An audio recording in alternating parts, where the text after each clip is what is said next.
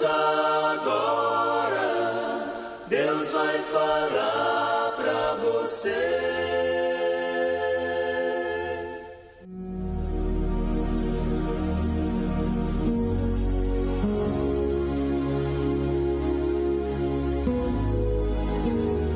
Livro de Atos dos Apóstolos, capítulo 9. Vamos ler apenas o verso 31.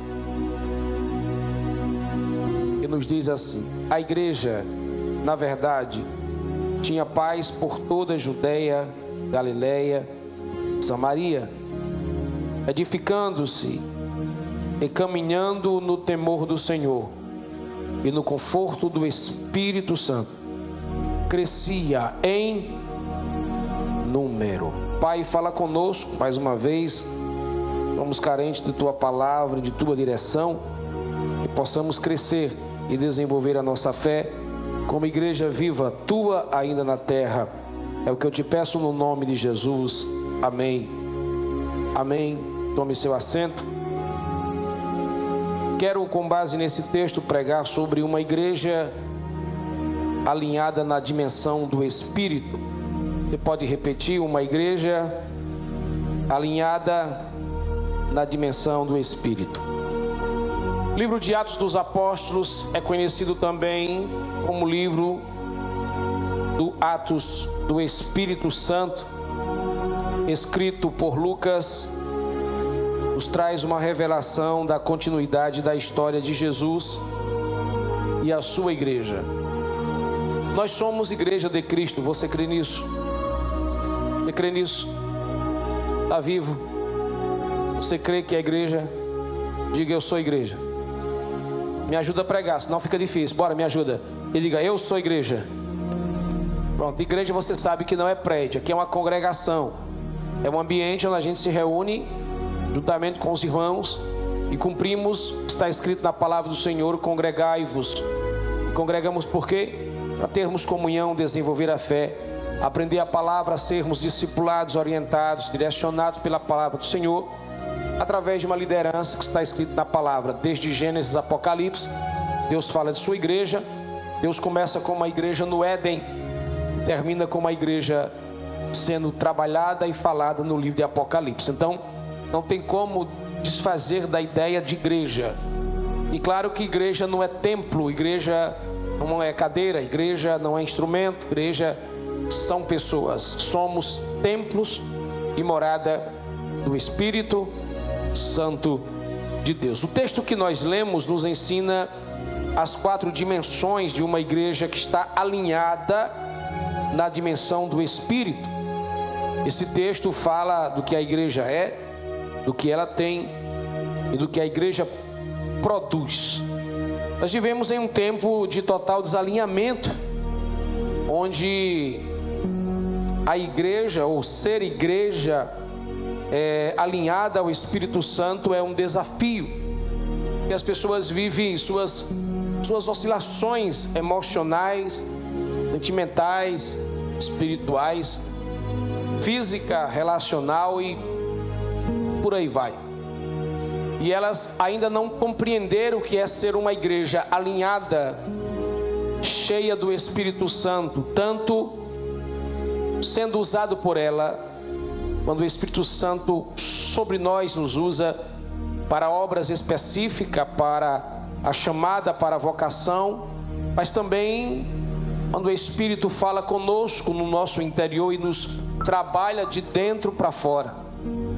E eu acredito que nesta última hora o Espírito Santo tem trabalhado muito em nós, de dentro para fora, justamente porque nós estamos tão cheios de anomalias, dificuldades, estamos tão cheios de perturbações, de dores, de complexidades, de sintomas, estamos cheios de tantos nós em nossa vida e o Espírito Santo tem trabalhado a nossa vida. O grande fato é que nós ultimamente nós temos pregado muito mais para a igreja do que para o mundo. Nós temos tratado muito mais dentro de um discipulado de igreja, pregado para a alma das pessoas, o espírito delas serem vivificados, transformados. A igreja tem se concentrado tanto dentro das quatro paredes, pregando para os seus membros que estão doente, deformado, aborrecido, chateado, doente, aprisionados, do que mesmo sair para gritar nas ruas salvação, do que mesmo pregar num avanço da proclamação do Evangelho de Cristo Jesus. Hoje se tem igreja para todos os gostos e para todos os fregueses no mercado da religiosidade, né? Igreja do coach, onde o mais importante é você se tornar um líder bem-sucedido. Tem igreja aí para festa junina, onde você pode trazer todo o pragmatismo doentio, todas as ideias, né, pactoides do mundo místico e apresentado às pessoas. Nós temos aí a igreja do restauracionismo, onde o mais importante é só cura, cura, receba, receba, cura, é cura, é cura, cura, e nunca é salvação e nunca é verdade. Temos aí a igreja do sábado, a igreja da circuncisão, a igreja judaica, a igreja do leão, a igreja da prosperidade. Toma igreja a gosto do freguês para todo canto, menos uma igreja alinhada ao Espírito Santo de Deus. Nós, igreja pós-moderna, interessante que nós temos tudo e nada temos. Nós temos a luz, nós temos o telão, nós temos som de qualidade, né? Não falando daqui, mas das, das megas catedrais do mundo, do planeta. Você passa um olhar afinado das igrejas do mundo e agora tem um novo conceito chamado de igreja do futuro, né? Que já não pode mais se dizer futuro, mas já é, estamos dentro dele. As igrejas que é tudo agora digital, a igreja metaverso, a igreja além de quatro paredes, a igreja que tem tecnologia 5G e por aí vai. Então a igreja da pós-modernidade tem tudo e nada tem, porque lhe falta a principal essência que é o Espírito Santo alinhado à igreja. E eu falei, nós falamos isso sobre, nós falamos isso domingo e falamos terça também, que o Espírito Santo ele foi ele foi dado à igreja. O Espírito Santo que ajudou Jesus, lembra de terça-feira, a ter uma vida na terra desde a sua eternidade até o retorno para a eternidade. O Espírito Santo estava e quando Jesus sobe, ele diz: Eu não posso deixar a igreja só, eu tenho que deixar a igreja com alguém e ele dá de presente à igreja o, o Espírito Santo. Uma igreja pode ter tudo se não tiver o Espírito Santo, ela não tem nada. Diga para alguém: você pode conquistar tudo, se não tiver o Espírito Santo, você não tem nada. Seus títulos sem o Espírito Santo e nada é a mesma coisa.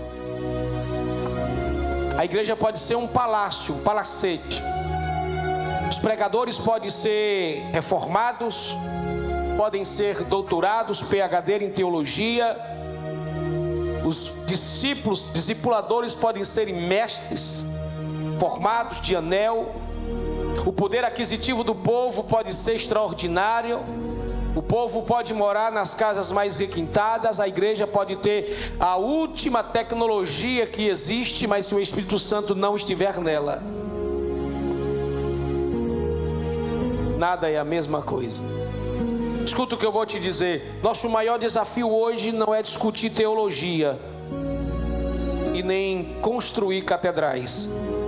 Nosso maior desafio hoje é cumprir o nosso propósito de igreja que tenha o Espírito Santo dentro de nós. Você está aí, diz amém. Então, o que é que uma igreja alinhada ao Espírito Santo é? Anote, é uma igreja que desfruta da paz do Espírito. Uma igreja que tem o Espírito Santo, ela desfruta da paz do Espírito. Verso 31. A igreja, na verdade, tinha paz por todos os lugares, inclusive dentro, inclusive dentro de suas paredes. A igreja primitiva viveu, na verdade, e quando ela vivia essa verdade, ela experimentava uma dimensão de paz em todas as áreas emocionalmente, espiritualmente. Olhe para mim, nós vivemos o oposto hoje. Aqui nos bastidores, há muita gente machucada emocionalmente e espiritualmente. Uma semana de muita guerra, uma semana de muitas da gente descobrir muitas coisas. E não é só aqui com os pastores que eu conversei, amigos que conversei, eu pude perceber que a igreja pós-moderna ela não tem esta dimensão de paz internamente.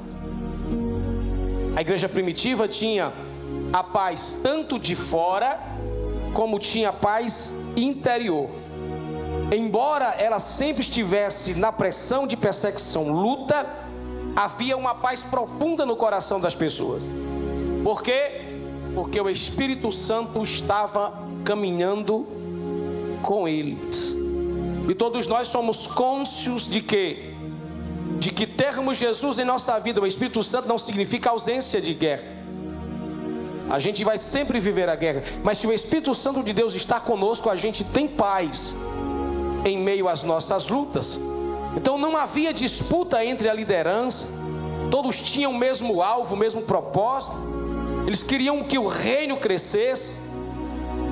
E uma das coisas que mais tem retardado o avivamento e crescimento da igreja hoje são as guerras internas, as disputas, os grupinhos, os partidos dentro da igreja.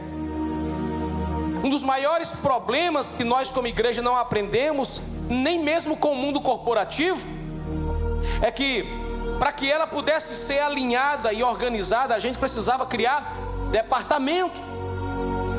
E quando nós criamos os departamentos, parece que nós dividimos a igreja em fatias. Quando é culto de mulheres, você percebe, é só mulher, não tem homem, não tem jovem, não tem criança, não tem ninguém. Quando é culto de jovem, é só jovem, não vem mulher, não vem homem, não vem, vem ninguém. E por aí vai. Aí você tem uma leitura de que nos tornamos um grupinho, um partido.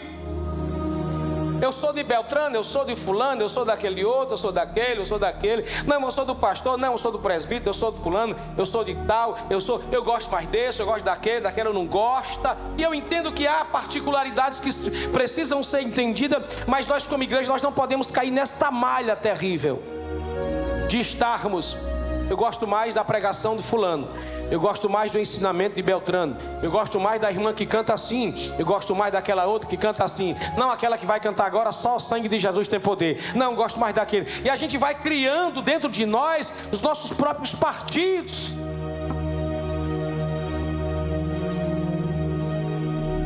E é que uma igreja alinhada ao Espírito Santo é, em segundo lugar, ela é uma igreja edificada no amor. Verso 31 diz que eles eram edificados, edificados, mas edificados em que? Do amor. A maior marca da igreja primitiva, olha para mim, não era o fogo pentecostal, não era língua estranha, não era firula. A maior evidência da igreja pentecostal era amor. Era amor. E olhe para mim, sabe o que é que eles tinham que nós não temos hoje? É que eles não julgavam ninguém pela aparência, pelo poder aquisitivo, pela roupa, pelo cabelo, pelos problemas. Quando a igreja primitiva vinha as pessoas chegarem na igreja doentes, atribuladas, endemoniadas, angustiadas, chorando, gritando, perdida, eles partiam para cima daquelas pessoas para ajudá-las, pegava no braço, cuidava como criança. Por quê? Porque elas tinham amor de mãe em seus braços. O Espírito Santo gerava no coração daquelas pessoas uma empatia pelas almas.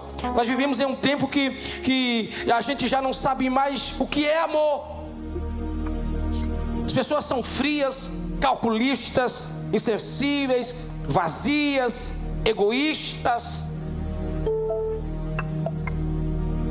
Tudo hoje é baseado, já percebeu que tudo hoje é baseado em interesse? Não, eu só me aproximo de fulano porque fulano tem algo para me dar. Não, eu vou ficar perto daquele irmão, porque aquele irmão, puxa vida, ele tem um carro bacana, ele vai me dar carona. Eu vou ficar perto daquele outro irmão, porque ele pode me dar um emprego. Vou ficar perto daquela irmã, porque ela pode me dar um presente. Vou ficar perto desse outro, porque esse outro é bacana. E, e, e às vezes eu rio sozinho. E o povo diz que eu tenho um cara de rico. Eu tenho? Hein? Aí eu dou uma caprichada, né? Eu compro aquele negócio que faz. Foi o boi que fez, né? Lamber para ficar lambido aqui. Aí do jeito bonitinho, o pessoal diz: tem cara de rico, ó. Eu digo, rapaz, não é por isso que eu não ganho presente nenhum. Ninguém me dá nada porque o pessoal pensa que eu sou rico e tem que comprar presente caro, né? digo, Jesus, eu vou andar feio, bagunçado. Aí o povo se encosta achando que eu sou essas coisas. Um dia uma irmã me procurou numa igreja e disse: Pastor, o senhor poderia ver esse meu problema aqui? É, é, é, o senhor não é advogado? Aí eu falei: Hein? Sou o quê, mano? Sou o quê? O senhor não é advogado? O senhor chega, parece um advogado, um juiz. Eu digo: Ô oh, Jesus, baixa a patente aumenta o salário. Mas a gente vive nesse, nesse, nesse sintoma a gente se aproxima das pessoas por causa de uma troca, de uma barganha. E o verdadeiro amor está ficando em extinção. Guarde isso que eu vou dizer para você. Nós somos discriminadores por excelência. Nós olhamos, já julgamos pelo cabelo, pelo andado, pela roupa, pelo calçado, pela voz, pelo jeito de olhar, a gente já fica, sabe, asqueroso, esquisito, diz logo assim: não gostei.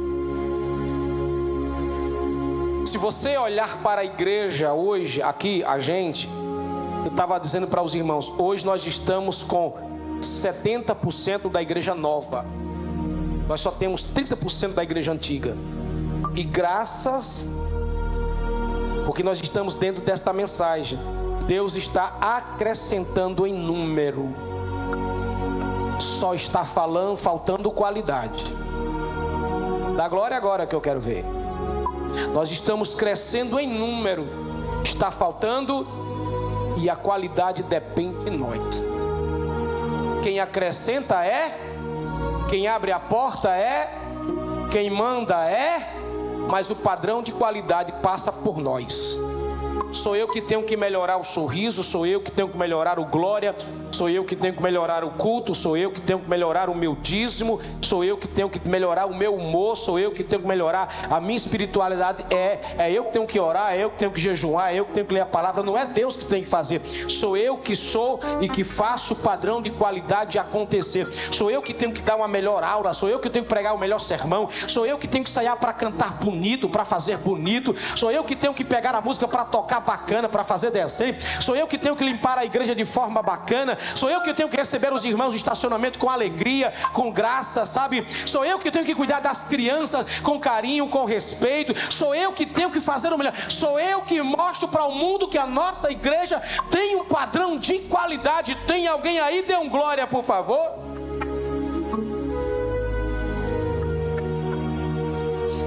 Nós só seremos uma igreja alinhada ao Espírito Santo se a gente nutrir na nossa alma o verdadeiro amor. Pergunta para alguém: para Deus você faz por amor ou por troca? Não espere resposta. Por amor ou por troca? Por amor ou por troca? Não, eu vou fazer porque Deus vai me dar um marido, vai se ferrar. Eu vou fazer porque Deus vai abrir uma porta de emprego para mim, vai se ferrar do mesmo jeito. Não é troca, não é barganha. Porque antes que você saia de casa para vir para prestar a Deus um culto com troca, Deus já viu como é que está a sua intenção e Deus sabe qual é a sua motivação. Por isso que tem gente na fila orando há muito tempo e nada é respondido. Tem alguém aí para dar glória? Diga amém.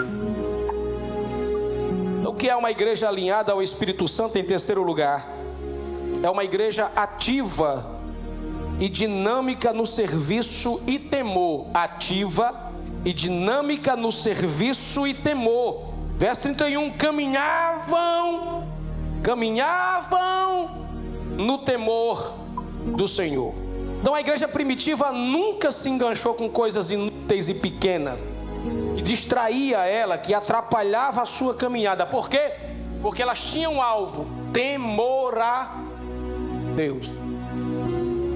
A igreja primitiva tinha um tinha um talento que eu admiro quando eu olho para ela. É que ela eles passavam por insultos, depressões e de guerras, e para não escandalizar o reino, elas sofriam caladas. Os homens e mulheres. Lembra de Davi? Entrou escondido, cortou a orla da manta de Saul, não para dizer para Saul que ele era o cara, mas para dizer para ele que longe dele estava de matar o rei, porque ele ele respeitava e temia Deus, estava debaixo de um temor que ele não queria que o reino fosse escandalizado. Às vezes, a gente não quer nem saber se a vida do irmão vai para a justiça, vai para o ridículo, vai ser escandalizado, a gente mete o pau. Por quê? Porque a gente não teme a Deus. A gente fofoca, a gente fala mal, a gente critica, a gente zomba, mas a gente esquece que tudo isso é plantação e que amanhã a gente vai colher. Então é melhor a gente fechar a boca, é melhor a gente temer a Deus. Pastor, recebi uma proposta, eita, que essa proposta, cuidado que toda proposta gigantesca, na sua maioria, esconde uma malha fina para te destruir. Pode causar um escândalo. Primeira coisa, tema a Deus, conversa com Deus, fala com Deus, fala com Deus, fala com Deus, fala com Deus, fala com Deus. Deus, é tu que está abrindo essa porta ou é tu que está permitindo alguma coisa acontecer? É a porta que tu está abrindo ou é o diabo? É a porta que tu está abrindo ou é o diabo? Irmão, cuidado com os escândalos. A Bíblia diz que ai daquele que vem os escândalos. A gente evita escândalo temendo a Deus. Pastor, me mandaram uma foto pelada. Apaga essa desgraça. Não queira nem saber quem é. Pastor, mandaram um vídeo de pornografia. Apaga essa desgraça. As coisas têm que ser no oculto só para você e a sua esposa. Pastor, mandaram um vídeo assim. Estão dando abrindo a porta. Eu posso ir roubar. Eu posso para maconha. Eu posso fazer isso. Eu posso fazer aquilo. Tu vai escandalizar. É um problema para você. Tema a Deus. Tema a Deus. Tem alguém aí para dizer glória a Ele? Então a igreja primitiva evoluía no serviço e Deus fazia acrescentar e eles cresciam em qualidade, porque eles não pensavam só nele em particular, eles pensavam no outro. Olhe para mim, minha marca. Todas as igrejas que eu passei, eu tenho tive e tenho o carinho de organizar ela. E é engraçado que eu tenho um pastor amigo, por natureza é o meu cunhado, e todo cunhado é um fela da mãe. E ele diz: É bom quando a gente vai suceder você. Porque a igreja está tão bacana, está trabalhando para a gente, né? Eu quero que você vá na frente e ajeite a igreja, deixe bonito, bacana. Eu vou desfrutar dela. Aí vai na mesma vibe, eu disse: Eu não faço para você, faço para Jesus. É para Ele. É para Ele. Eu não penso em mim, eu penso nele. Tem um texto na Bíblia Sagrada do Antigo Testamento que Deus ama aqueles que trabalham na obra com Deus com toda a sua garra, com um zelo de amor, não é um zelo excessivo de posse, é um zelo de amor. É aquela pessoa que vai limpar a cadeirinha no sábado que vai ter mutirão e vai dizer: Jesus, eu vou limpar essa cadeirinha porque uma pessoa santa que tu salvou vai sentar aqui. É alguém que vai, que vai ajeitar o altar, vai lavar os banheiros, vai aqui. Eu estou acreditando que vai ter um mutirãozão sábado aqui e vai ser uma coisa linda. Jesus, eu estou fazendo isso aqui, mas eu não quero cargo, não quero título. Estou fazendo isso aqui, Jesus, porque é a minha forma de ser grato a Ti por aquilo que o Senhor está fazendo comigo. Porque foi aqui nesse lugar que o Senhor me salvou, foi aqui nesse lugar que o Senhor me libertou, foi aqui nesse lugar que tu fez alguma coisa, foi aqui nesse lugar. Aí você vai entendendo o que é ser grato a Deus e temer a Deus. A igreja primitiva era proativa na oração, no jejum, na palavra, no estudo, na evangelização. Irmãos, hoje nós temos tudo, do marketing à tecnologia 5G, e a gente não sai do canto. Irmãos, hoje a gente tem um, um, um robozinho aqui que a gente liga aqui, ele sai limpando tudo e a gente tem preguiça de limpar a igreja. É, a gente tem tudo, mas não faz nada. A gente não tem coragem de nada. Às vezes, não me leve a mal, com todo respeito a todos vocês, essa mensagem vai para o mundo pelo Spotify. Às vezes a gente se apega a perfeccionismo, a coisa pequena e diz: a minha obrigação era dar dízimos e oferta. Não, sua obrigação é ser salvo. Dízimo e oferta é gratidão a Deus por aquilo que você tem. Pela porta de emprego que você está. Diga para alguém: você só está trabalhando porque Deus abriu a porta.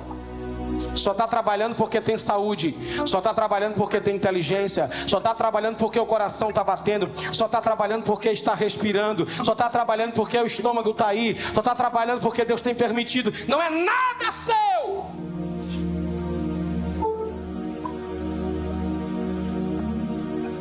O mínimo, o mínimo que a gente pode dar a Deus é temor, reverência e um trabalho abençoado para Ele.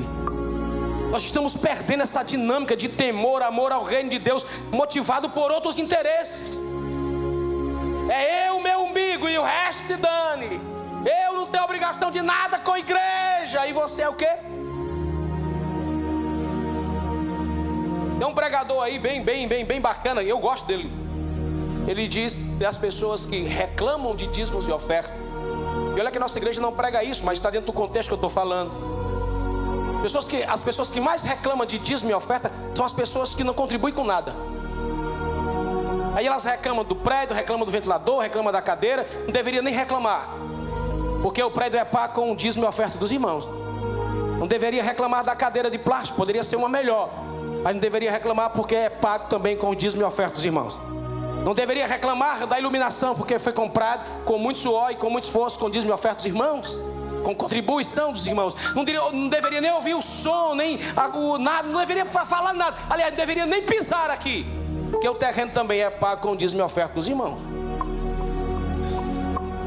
Pergunta para alguém: até onde você é grato a Deus? Quando você acorda, você é grato a Deus? Quando você toma café, você é grato a Deus? Quando você come aquela comida gostosa na hora do almoço, você é grato a Deus. Aquela quentinha que você requenta no teu trabalho, você é grato a Deus. Você é grato a Deus pelo cafezinho da tarde. Você é grato, você é grato a Deus por aquele bem gostoso quando você chega cansado em casa e você abre aquela ducha gostosa e você toma banho. Você é grato a Deus por aquele shampoo que lava o teu cabelo. Você é grato a Deus. Menos seja nobre e tema Ele, que é o dom da vida. Que é uma igreja alinhada ao Espírito Santo em quarto lugar. É uma igreja que descansa na consolação do Espírito Santo. Verso 31 diz que eles desfrutavam de consolo do Espírito Santo. Ou seja, a igreja primitiva enfrentou todos os tipos de guerra, perdas, pressões, mas nunca perdeu o seu encanto na fé. Porque porque des descansava. Diga para alguém, descansa.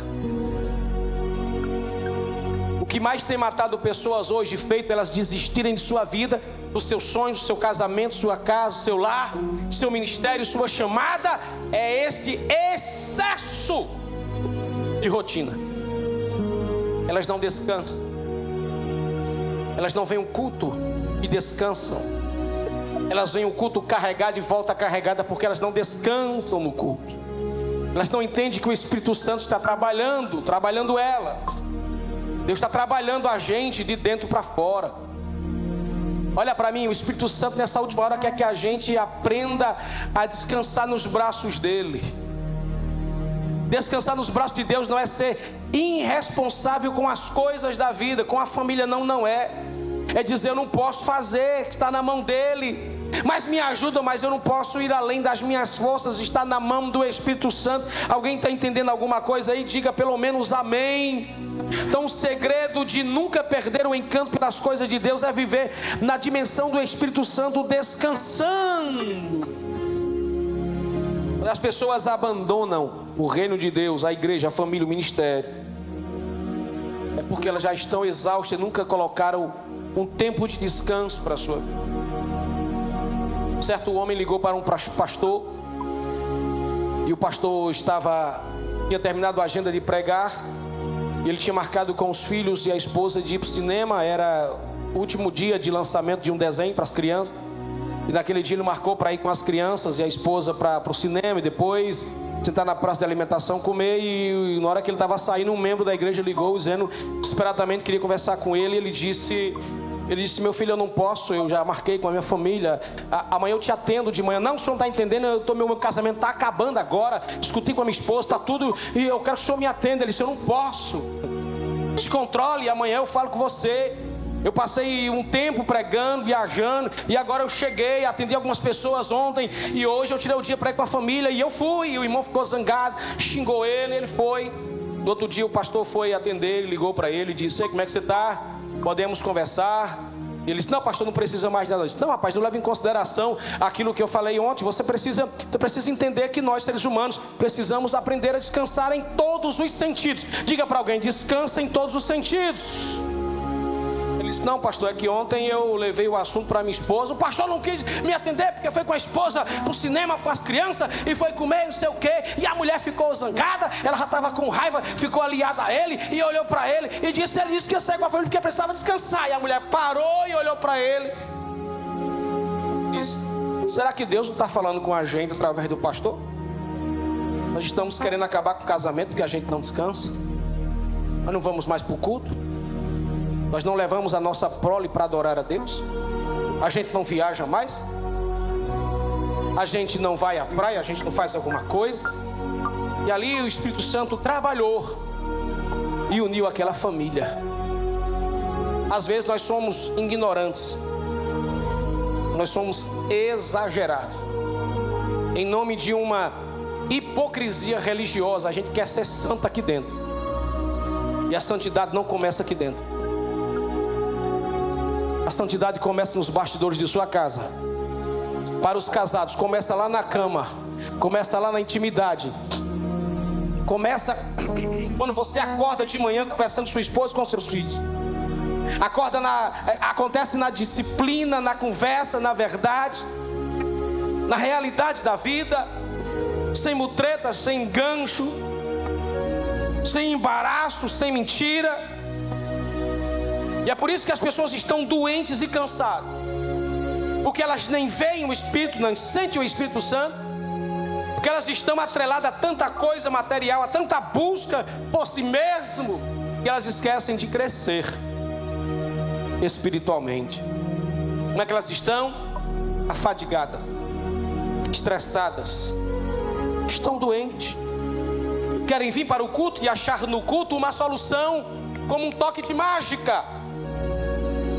Elas querem vir e quer entrar como se a igreja fosse a igreja da prosperidade, que você vem e não importa como você está, você tem que deixar uma bênção no altar e você vai receber no passo de mágica sua vida resolvida. E não é assim. Tudo na vida demora tempo. E nessa esfera Deus não tem pressa, porque Ele está preocupado com um propósito, está alinhado a um propósito. Ele se envolve com um propósito. Ele quer que você descanse. Diga para alguém: o Senhor quer que você descanse. O Senhor quer que você descanse. Há um contingente de gente que odeia a igreja, odeia pastor, odeia a família de pastor, odeia ministério, sabe por quê? Porque se tornaram desigrejados, porque não souberam descansar nos braços do Espírito Santo. Deixa eu te dar um conselho: não ponha suas expectativas em homens, não ponha suas expectativas em pregadores, em pastores. Não se encante com aqueles que estão no altar. Honre aqueles que Deus tem usado para te abençoar. Honre aqueles que Deus tem colocado a mão sobre sua cabeça. Honre, ore por eles e suas famílias. Não deseje, não idolatre a placa, nem o homem. Sabe por quê? Porque todos nós somos falhos falhos, erramos e somos problemáticos, igual a você também. Você está entendendo? Adore a Deus, sirva a Deus, descanse seu coração, viva uma vida leve, sem exigências religiosas. É o que tem matado muita gente. Tem alguém aí para dar um brado de glória? Quinto e último lugar. O que é que uma igreja alinhada ao Espírito Santo é? Ela é uma igreja que cresce em quantidade e em número, em quantidade e em qualidade. Verso 31: Cresciam em número, mas já estava ali a qualidade de cada pessoa. O crescimento da igreja primitiva em número e em qualidade era uma ação conjunta, Espírito Santo e igreja. Espírito Santo é quem convence o homem do pecado, da justiça, do juízo. O Espírito Santo é quem transforma a vida. O Espírito Santo é quem liberta a vida. Espírito Santo é quem revela a palavra, inspira a palavra. O Espírito Santo é quem batiza. O Espírito Santo é quem restaura. O Espírito Santo é o agenciador da igreja na terra. Enquanto eu estou pregando aqui para você, de forma tão fácil, tão simples, tão palpável, tão prático, o Espírito Santo está pegando essa mensagem e colocando na sua mente, e você está aplicando em todas as lacunas de sua vida. É o Espírito Santo que está fazendo isso na sua mente. Está dizendo: está vendo esse lugar aqui? Está vendo essa parte aqui? Eu vou trabalhar ela, porque é assim que a minha palavra está estabelecida. É assim que tem que ser. É assim que você tem que viver. É assim que você vai ser estabelecido. É o Espírito Santo. É Ele que salva as pessoas. É Ele que traz as pessoas. É Ele que sopra as multidões virem para Cristo Jesus. E nós, nós precisamos ser instrumentos dele. É por nós que passa a unção dele. É por nós que passa a graça, a misericórdia, o poder. É por nós que passa nós somos instrumentos de Deus. Diga para alguém, você é um instrumento de Deus. Diz, você é um instrumento de Deus. Diga, diga, diga com autoridade. Você é instrumento de Deus, pastor. Mas eu sou novo na fé. Eu cheguei agora, eu não sei de nada. Pois é, vazinho. Ei, vazinho. Você é novo, vazinho, mas vai se tornar um vazal. Deus vai te encher. Você vai aprender, vai crescer, vai ter uma espiritualidade melhor, vai engrossar esse caldo, esse pescoço vai ficar diferente. Deus vai te usar, você é instrumento dele. É o Espírito Santo que qualifica a igreja. Ele que levanta, ele que se revela. Você pode não dar nada para ninguém. Pode dizer para alguém, como já disseram para mim na minha infância, eu carreguei isso muito tempo. Diziam para mim, não vai ser nunca nada. Nunca vai sair do interior tem jeito de pastor, não tem meio de pastor, não tem cara de pastor, voz de pastor. Como se isso fosse alguma coisa para Deus.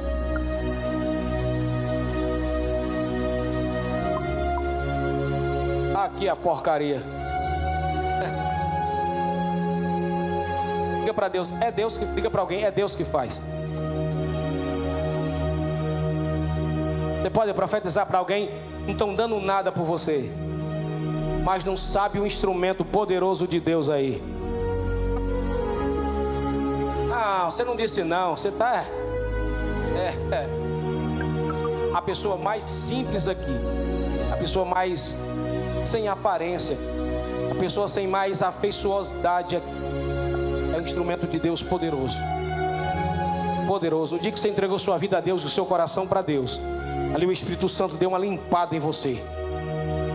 Passou o sangue de Jesus Cristo purificando todo o pecado as rachaduras que tinha no vaso, os vazamentos que tinha no vaso. O Espírito Santo, como oleiro de Deus, restaurou a sua vida, pintou uma nova face, passou um novo brilho, te encheu da graça, te encheu do Espírito Santo, te encheu de Deus. Gente, você é, você é tão chique, você é tão chique, tão chique, que não entendeu ainda. Paulo disse uma coisa fantástica. Somos vasos barro, diga vasos de barro. Nem é de ferro, nem é de pedra, nem é de piso, nem é de madeira, porque isso não são moldáveis, é de barro. O goleiro faz o que quer.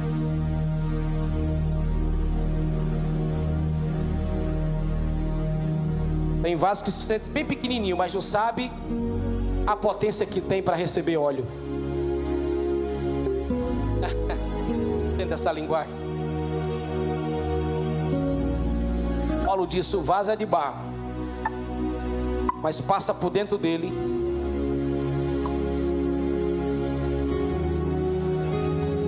Eu queria que você dissesse para alguém com muita graça: assim, você é canal. Você pisa numa casa, aí lá está a maior tristeza. Quando você pisa lá, Deus está dentro de você. Está na reunião da família, tipo assim um Jó, da reunião da família. Aí ele pega o violãozinho dele e começa: Vamos adorar a Deus. O povo faz, já arrepiou, hein?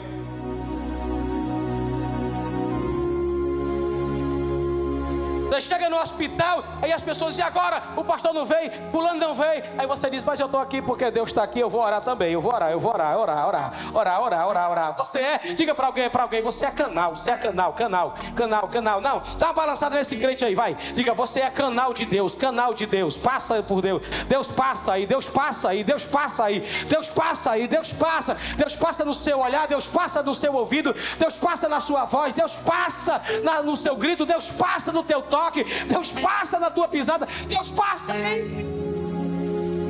Diga para alguém: não se ache insignificante. Você é vaso de honra, instrumento de Deus. Aí a igreja primitiva cresce em qualidade e em número. A qualidade era um fator discipulador. O cuidado tinham tudo em comum. E de acordo com as necessidades, os irmãos se juntavam e ajudavam. De acordo com a necessidade, os irmãos se juntavam e ajudavam. E a igreja crescia. A igreja tinha, caiu na graça do povo. O é que o povo dizia em Jerusalém, em Cesareia, em Samaria, por todos os lugares? Pense num povo cheio de Deus.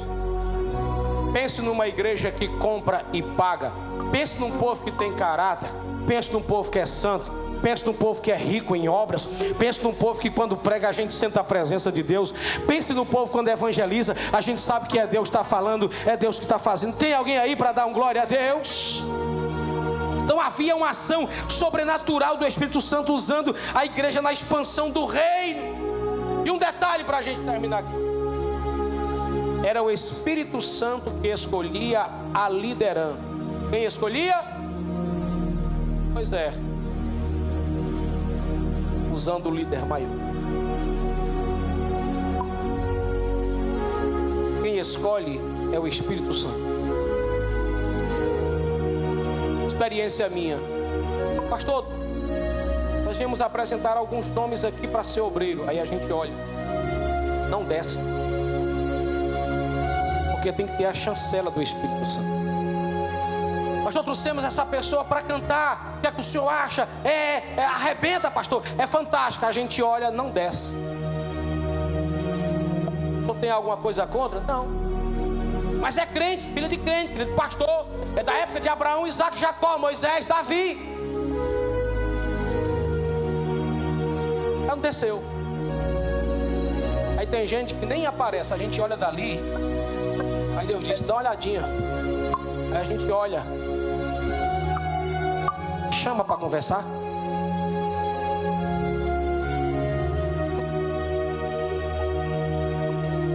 Porque não sou eu que escolho. Eu não conheço ninguém. Ninguém me conhece em casa. Eu não conheço você em casa. É uma ação do. E se é Ele que está na igreja, tudo vai Aí Deus vai dando ao líder da com cajado a direção de trabalhar. E aqui tem um fato interessante: quando a gente coloca um líder que não tem a chancela do Espírito Santo, este líder atrapalha o desenvolvimento do departamento da igreja. Ah, pastor, meu desejo era cantar. E a gente põe a pessoa para cantar. Aí a pessoa desafina mais banda aqui, a pessoa ali, a banda chega lá, pega, quando pega, a pessoa pula para outro canto, e aí vai aquela pega, pega, pega, pega, pega! Pastor, eu quero é pregar, e a pessoa vem para cá e só sabe dizer, glória a Deus, aleluia, amém, glória a Deus, aleluia, amém, glória a Deus, aleluia, amém, glória a Deus, não tem conteúdo, não tem busca, não tem, não tem.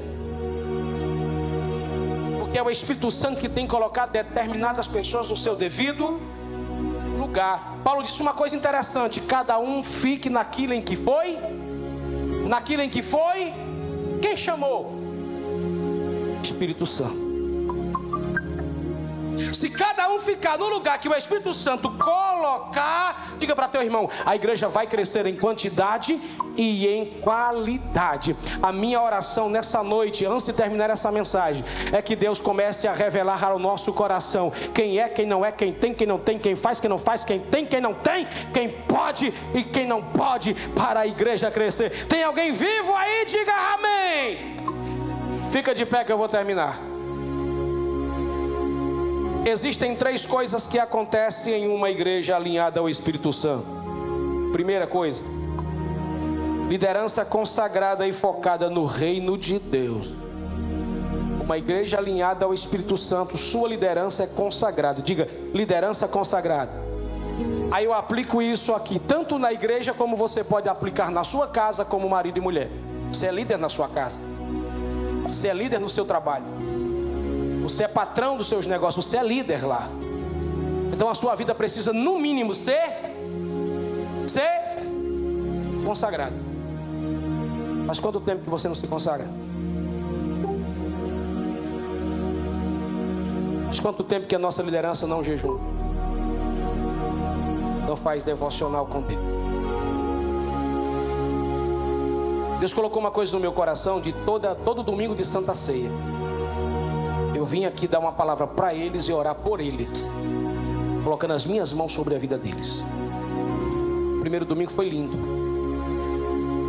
Eu saí daqui, irmãos, com a minha alma leve, porque o exemplo começa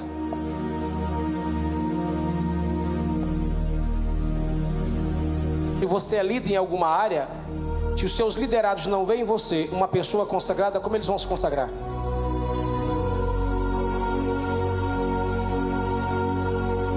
No Rio Grande do Norte, alguns pastores me perguntaram: o senhor gasta quanto tempo para estudar? Eu digo um dia todo, dois dias. Isso tudo. Rapaz, eu chego na igreja e o Espírito Santo me dá a palavra: você é privilegiado no mundo, na terra, nas galáxias e no céu. Porque a mensagem, antes de ser feita aqui, ela precisa ser vivida em casa. Porque dói. É difícil. É fácil ser crente aqui. Difícil é ser crente em casa. É fácil dizer que perdoa aqui, difícil perdoar em casa. É fácil dizer que é ético aqui, difícil é ser ético em casa. É fácil dizer que é um maridão aqui, difícil é ser um maridão em casa. É fácil dizer que sou um paizão aqui, difícil é ser pai em casa. Começa aqui. Começa em casa. Dia um dos meus filhos perguntou: por que o senhor estuda tanto? Eu digo que é minha vocação. Eu tenho que pregar. Precisa estudar tanto, precisa. Todo dia eu dou uma guerra. Aí um deles disse assim: então eu tenho que estudar muito. Amém. Tem que orar? Tem que orar. Aqui não, que eles ficam lá fora, mas nas outras igrejas eu dobrava o joelho, chegava mais cedo. Eles vinham, faziam uma filinha em joelho e ficavam orando. Davam uma foto, olha que bonitinho. O patão, o patinho, o pateta e patotinha. O testemunho convence, mas o exemplo arrasta. A gente precisa de parar de discurso. Nós temos muito discurso, poucas evidências. A gente fala muito, faz pouco. Diz que tem, mas não demonstra em obras. Diz que faz, e as pessoas não veem evidência. Precisamos ser uma liderança consagrada ao reino de Deus. Segundo, precisamos viver em unidade e comunhão. Diga para alguém: unidade e comunhão. Aqui não é a igreja do pastor Jessé. Aqui não é a igreja de fulano de tal. Não, isso aqui é reino de Deus. Deus é que usou e levantou o nosso pastor para ser um desbravador desse estado. Colocou um cajado na mão dele, forte, pesado, dinâmico para um novo tempo. Né, não, não temos que pensar em pessoas, temos que pensar no reino. Espera aí, o que vai acontecer na igreja? A nossa igreja vai crescer, vamos, vamos dar as mãos, vamos para cima. Às vezes a gente se sente potente de fazer alguma coisa e quando a gente fala, irmãos, ajude quem puder, a cara feia, a gente tem que ficar quieto. porque é o Espírito Santo que move corações. A gente precisa se unir, gente. A gente, nós, nós vamos entrar no céu tudo junto. E, e, lá no céu você não vai entrar com a cadeira na mão. Vai entrar lá no céu com, com dízimo e a oferta na mão do outro lado. Você não vai entrar no céu com título, com a placa da igreja. Eu sou da Canaã, eu sou da Assembleia de Deus, Tempo Central, eu sou da Presbiteriana, eu sou Batista. Eu sou, você não vai entrar lá assim. Pastor, e como é que nós vamos entrar lá? Nós vamos entrar assim, ó.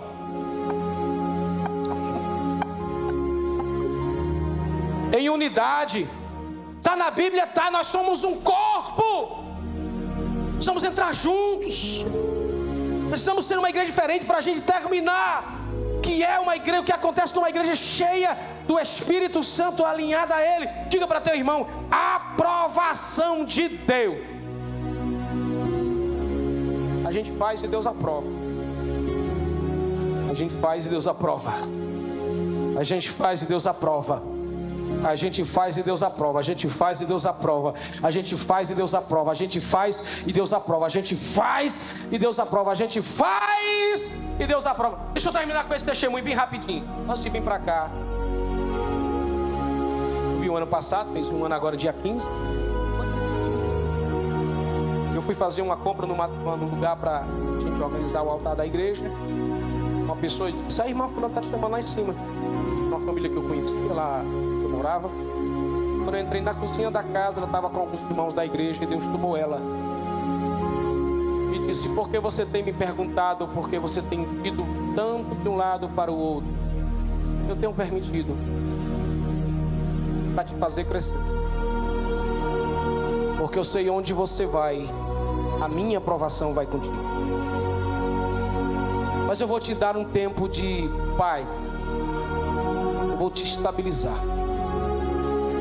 Onde eu vou te estabilizar, eu vou libertar vidas eu vou salvar. Eu vou aumentar em número e em qualidade. Muitos não vão entender, mas eu vou te dar uma paz tão grande neste lugar. Todos vão olhar e no soprar do meu espírito eu vou colocar as coisas no devido lugar. E eu vou te usar naquele lugar para levantar outras pessoas a serem como você.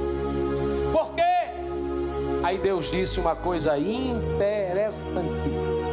Porque onde você pisa, eu aprovo. Onde você pisa, eu aprovo. Onde você pisa,